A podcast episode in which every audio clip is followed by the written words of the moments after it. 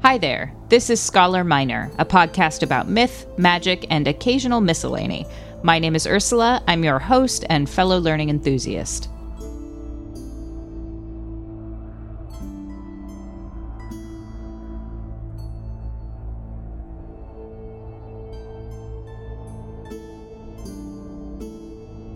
Hello friends, and welcome back to Scholar Minor. I hope that you are all staying safe and healthy, and I'm so glad that you're joining me once again. Popular culture is incredibly dynamic, yet even as trends in art and entertainment come and go, there are still stories and archetypes that have maintained for a surprisingly long time. It is not uncommon in this era of remakes and sequels to find classic fairy tales being retold and reimagined in countless and sometimes baffling ways. Stories like Cinderella and Snow White and the Seven Dwarfs have been popularized over the years by children's entertainment, with Disney's Snow White making waves after its release in nineteen thirty-seven. So thanks for joining me for a bite-sized adventure into the weird world of early fairy tales. There is a ridiculous amount to unpack in the volumes compiled by the Brothers Grimm, so I anticipate visiting them again down the road. Thanks for listening, and I hope you enjoy.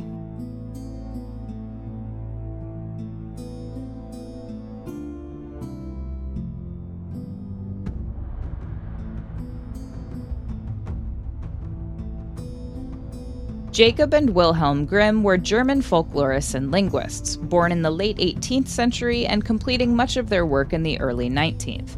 Together they collected, organized, and recorded folk tales and folk songs, with additional scholarship devoted to philology, the study of historical language. While the Grimm brothers, or Brüder Grimm, were German and much of their content was German in origin, they included the folklore of many other European regions in their efforts, preserving tales from the British Isles, Scandinavia, and even as far as Spain. While the brothers initially sought out to practice law following the completion of their schooling, they eventually abandoned legal life in favor of folklore studies and preservation. Passionate about preserving the folk traditions from generations past, the brothers released their first collection of stories, Kinder und Hausmärchen, or Children's and Household Tales, in eighteen twelve. Together, the brothers would interview friends, acquaintances, and the local peasantry for stories that had been passed down orally. Some of these were very old tales which had originated in pre-Christian traditions, acquiring and combining with Christian symbolism over the centuries. Others were likely more recent, moralistic stories written in the medieval period with heavy Christian themes.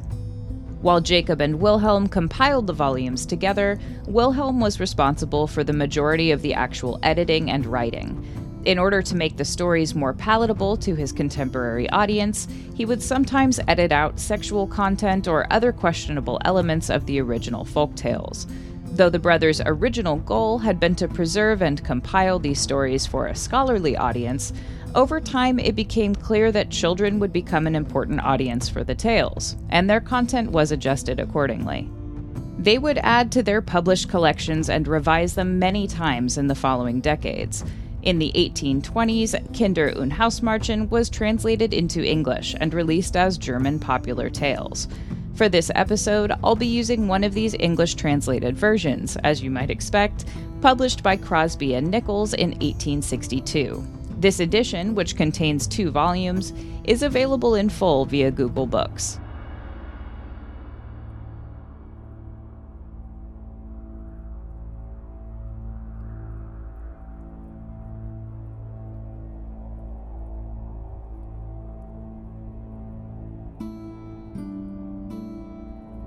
The folktales recorded by the Brothers Grimm, while familiar in some respects, are tonally miles away from what we are exposed to in popular culture today.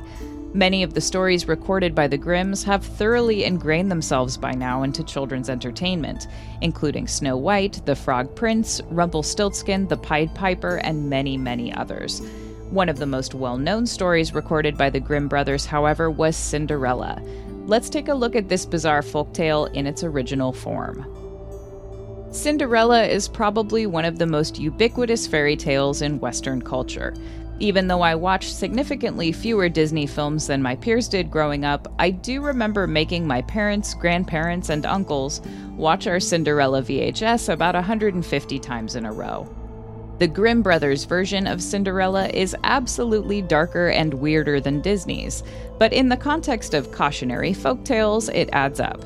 As we shall see, the original tale is less about Cinderella riding off into the sunset with her prince, and more about its two central messages. The first is reflected through Cinderella's behavior directly. Be pious and well-behaved, and you will be rewarded. The second, as demonstrated by her stepsisters, is essentially, don't be greedy and wicked, or terrible, gruesome retribution will befall you. The original story starts in a familiar fashion. Cinderella's mother dies, advising the young Cinderella, "My dear child, be pious and good, and then the good God will always protect you, and I will look down upon you from heaven and think of you." Cinderella's father remarries quickly, and Cinderella's new wicked stepmother moves in with her own wicked daughters in tow. Cinderella is stripped of her clothing and her status, and forced to wear an old gray cloak and wooden shoes. Her sisters ridicule her mercilessly, and her stepmother forces her to complete impossible tasks. Her favorite is scattering dried beans into the ashes from the hearth and making Cinderella fish them all out again and clean them. This very odd and creative punishment is mentioned at least three times in the original story. When she isn't being forced to gather beans from the ashes in the hearth, Cinderella spends her time at her mother's grave, eventually planting a tree there. She befriends the doves and other birds that call the tree home, and despite her miserable situation, heeds her mother's instruction. She prays and prays and prays. The birds in the magical tree above her mother's grave then gain the magical ability to give Cinderella whatever she asks for. Perhaps because of her piety or the influence of her mother's spirit, it's a little hard to tell. The prince's visit approaches, and the wicked stepmother assigns poor Cinderella once again to bean duty. Hopeful that completing the task will allow her to attend the prince's dance, Cinderella's bird friends assist her in completing her task, but she is still not allowed to attend. In a pretty big change from the modern versions of Cinderella, a fairy godmother never appears to give her a makeover and whisk her off to the ball in a chariot. Instead, in the original version, Cinderella returns to her mother's grave, asking the magical birds there for a beautiful dress and shoes to wear to the dance. They oblige and provide her with three outfits for the three nights of festivities at the castle. The prince falls in love with her, but she runs away each time. In a very strange turn of events, the prince in the original tale covers the road to her home in pitch so that one of her shoes gets stuck while she tries to make her escape. By following her, the prince narrows down Cinderella's location, and the shoe trying on scene is one that will definitely stick with you. Her stepmother has one of her daughters cut off her toes in order to fit into the shoe, and the other cuts off part of her heel.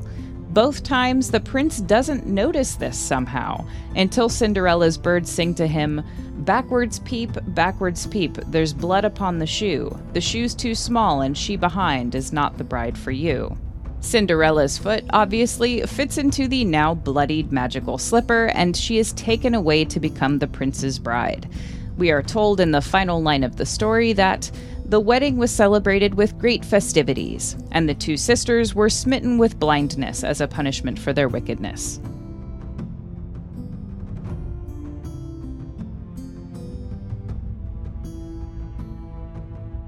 If you are a fairy tale fan, I highly recommend checking out some of the lesser-known tales that the brothers recorded. One of my favorites is called either The Evil Spirit and His Grandmother or The Devil and His Grandmother, depending on translation. It is truly bonkers and well worth a read. I highly recommend you all check it out, so I don't want to give away the ending.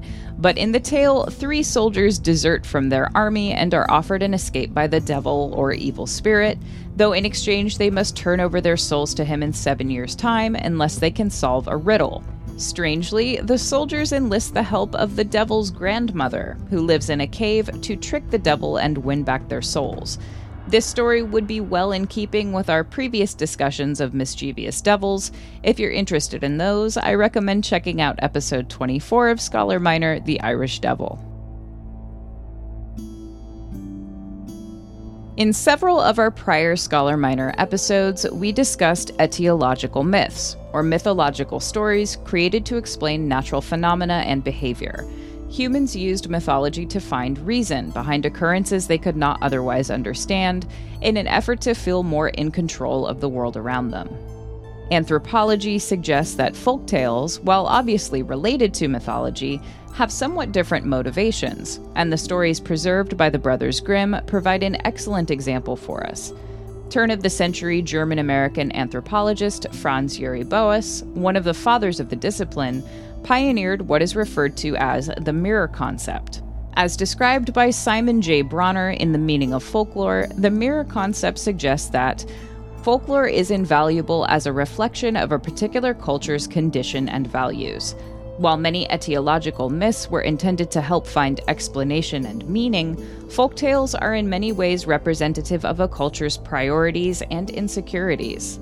If we use the brothers' version of Cinderella as an example, there are several elements of the story that allow us to draw conclusions about the society in which the folktale was born, and if we include Wilhelm's Christianized editions, about the society in which the folktale was edited and rewritten. Cinderella is rewarded for her modesty and piety. The supernatural force in the story, whether it be God or the spirit of her deceased mother, literally showers Cinderella with expensive material goods and gifts her magical bird attendants in approval of her meek demeanor. From this, we can conclude that submission, not just as a female to the prince, but as a Christian, was incredibly important in the society from whence this folktale emerged. Cinderella's cruel stepmother and stepsisters, even before the prince's arrival, are depicted as obsessed with the acquisition of wealth and popularity. Of course, the introduction of the prince into the story makes their greed even more evident, as they are willing to permanently disfigure their bodies in the hopes of marriage to a wealthy man. As Cinderella's stepmother observes before encouraging her daughters to cut off parts of their own feet for the opportunity, "If you are queen, you need not go any longer on foot."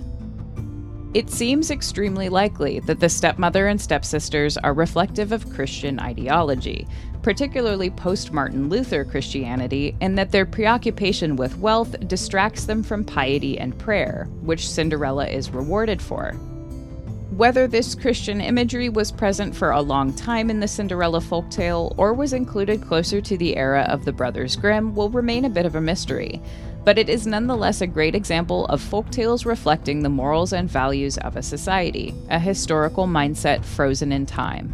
It's just too bad that modern Cinderella stories still find her awfully reliant upon the prince to save her from her woes. I wonder what the popularity of Disney's Cinderella says about us.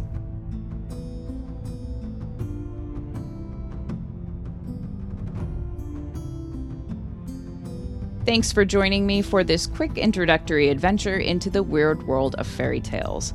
There are many, many more stories collected by the Brothers Grimm that would be interesting to learn about and pick apart, so don't worry, we'll be returning to them again soon. As always, I am incredibly grateful for all of you. After falling a couple episodes behind, the Scholar Minor channel on YouTube has been updated for your listening and sharing convenience. If you haven't already subscribed to Scholar Minor, please consider doing so. It's available wherever you find your podcasts. You can also find them on my website, w w w dot ursa minor creations dot com, with some additional content. The site will be updated soon with some new blog articles, but balancing my personal life has been taking a little bit more plate spinning than usual, so thank you in advance for all your patience. Stay safe, take care, and I'll talk to you again very soon.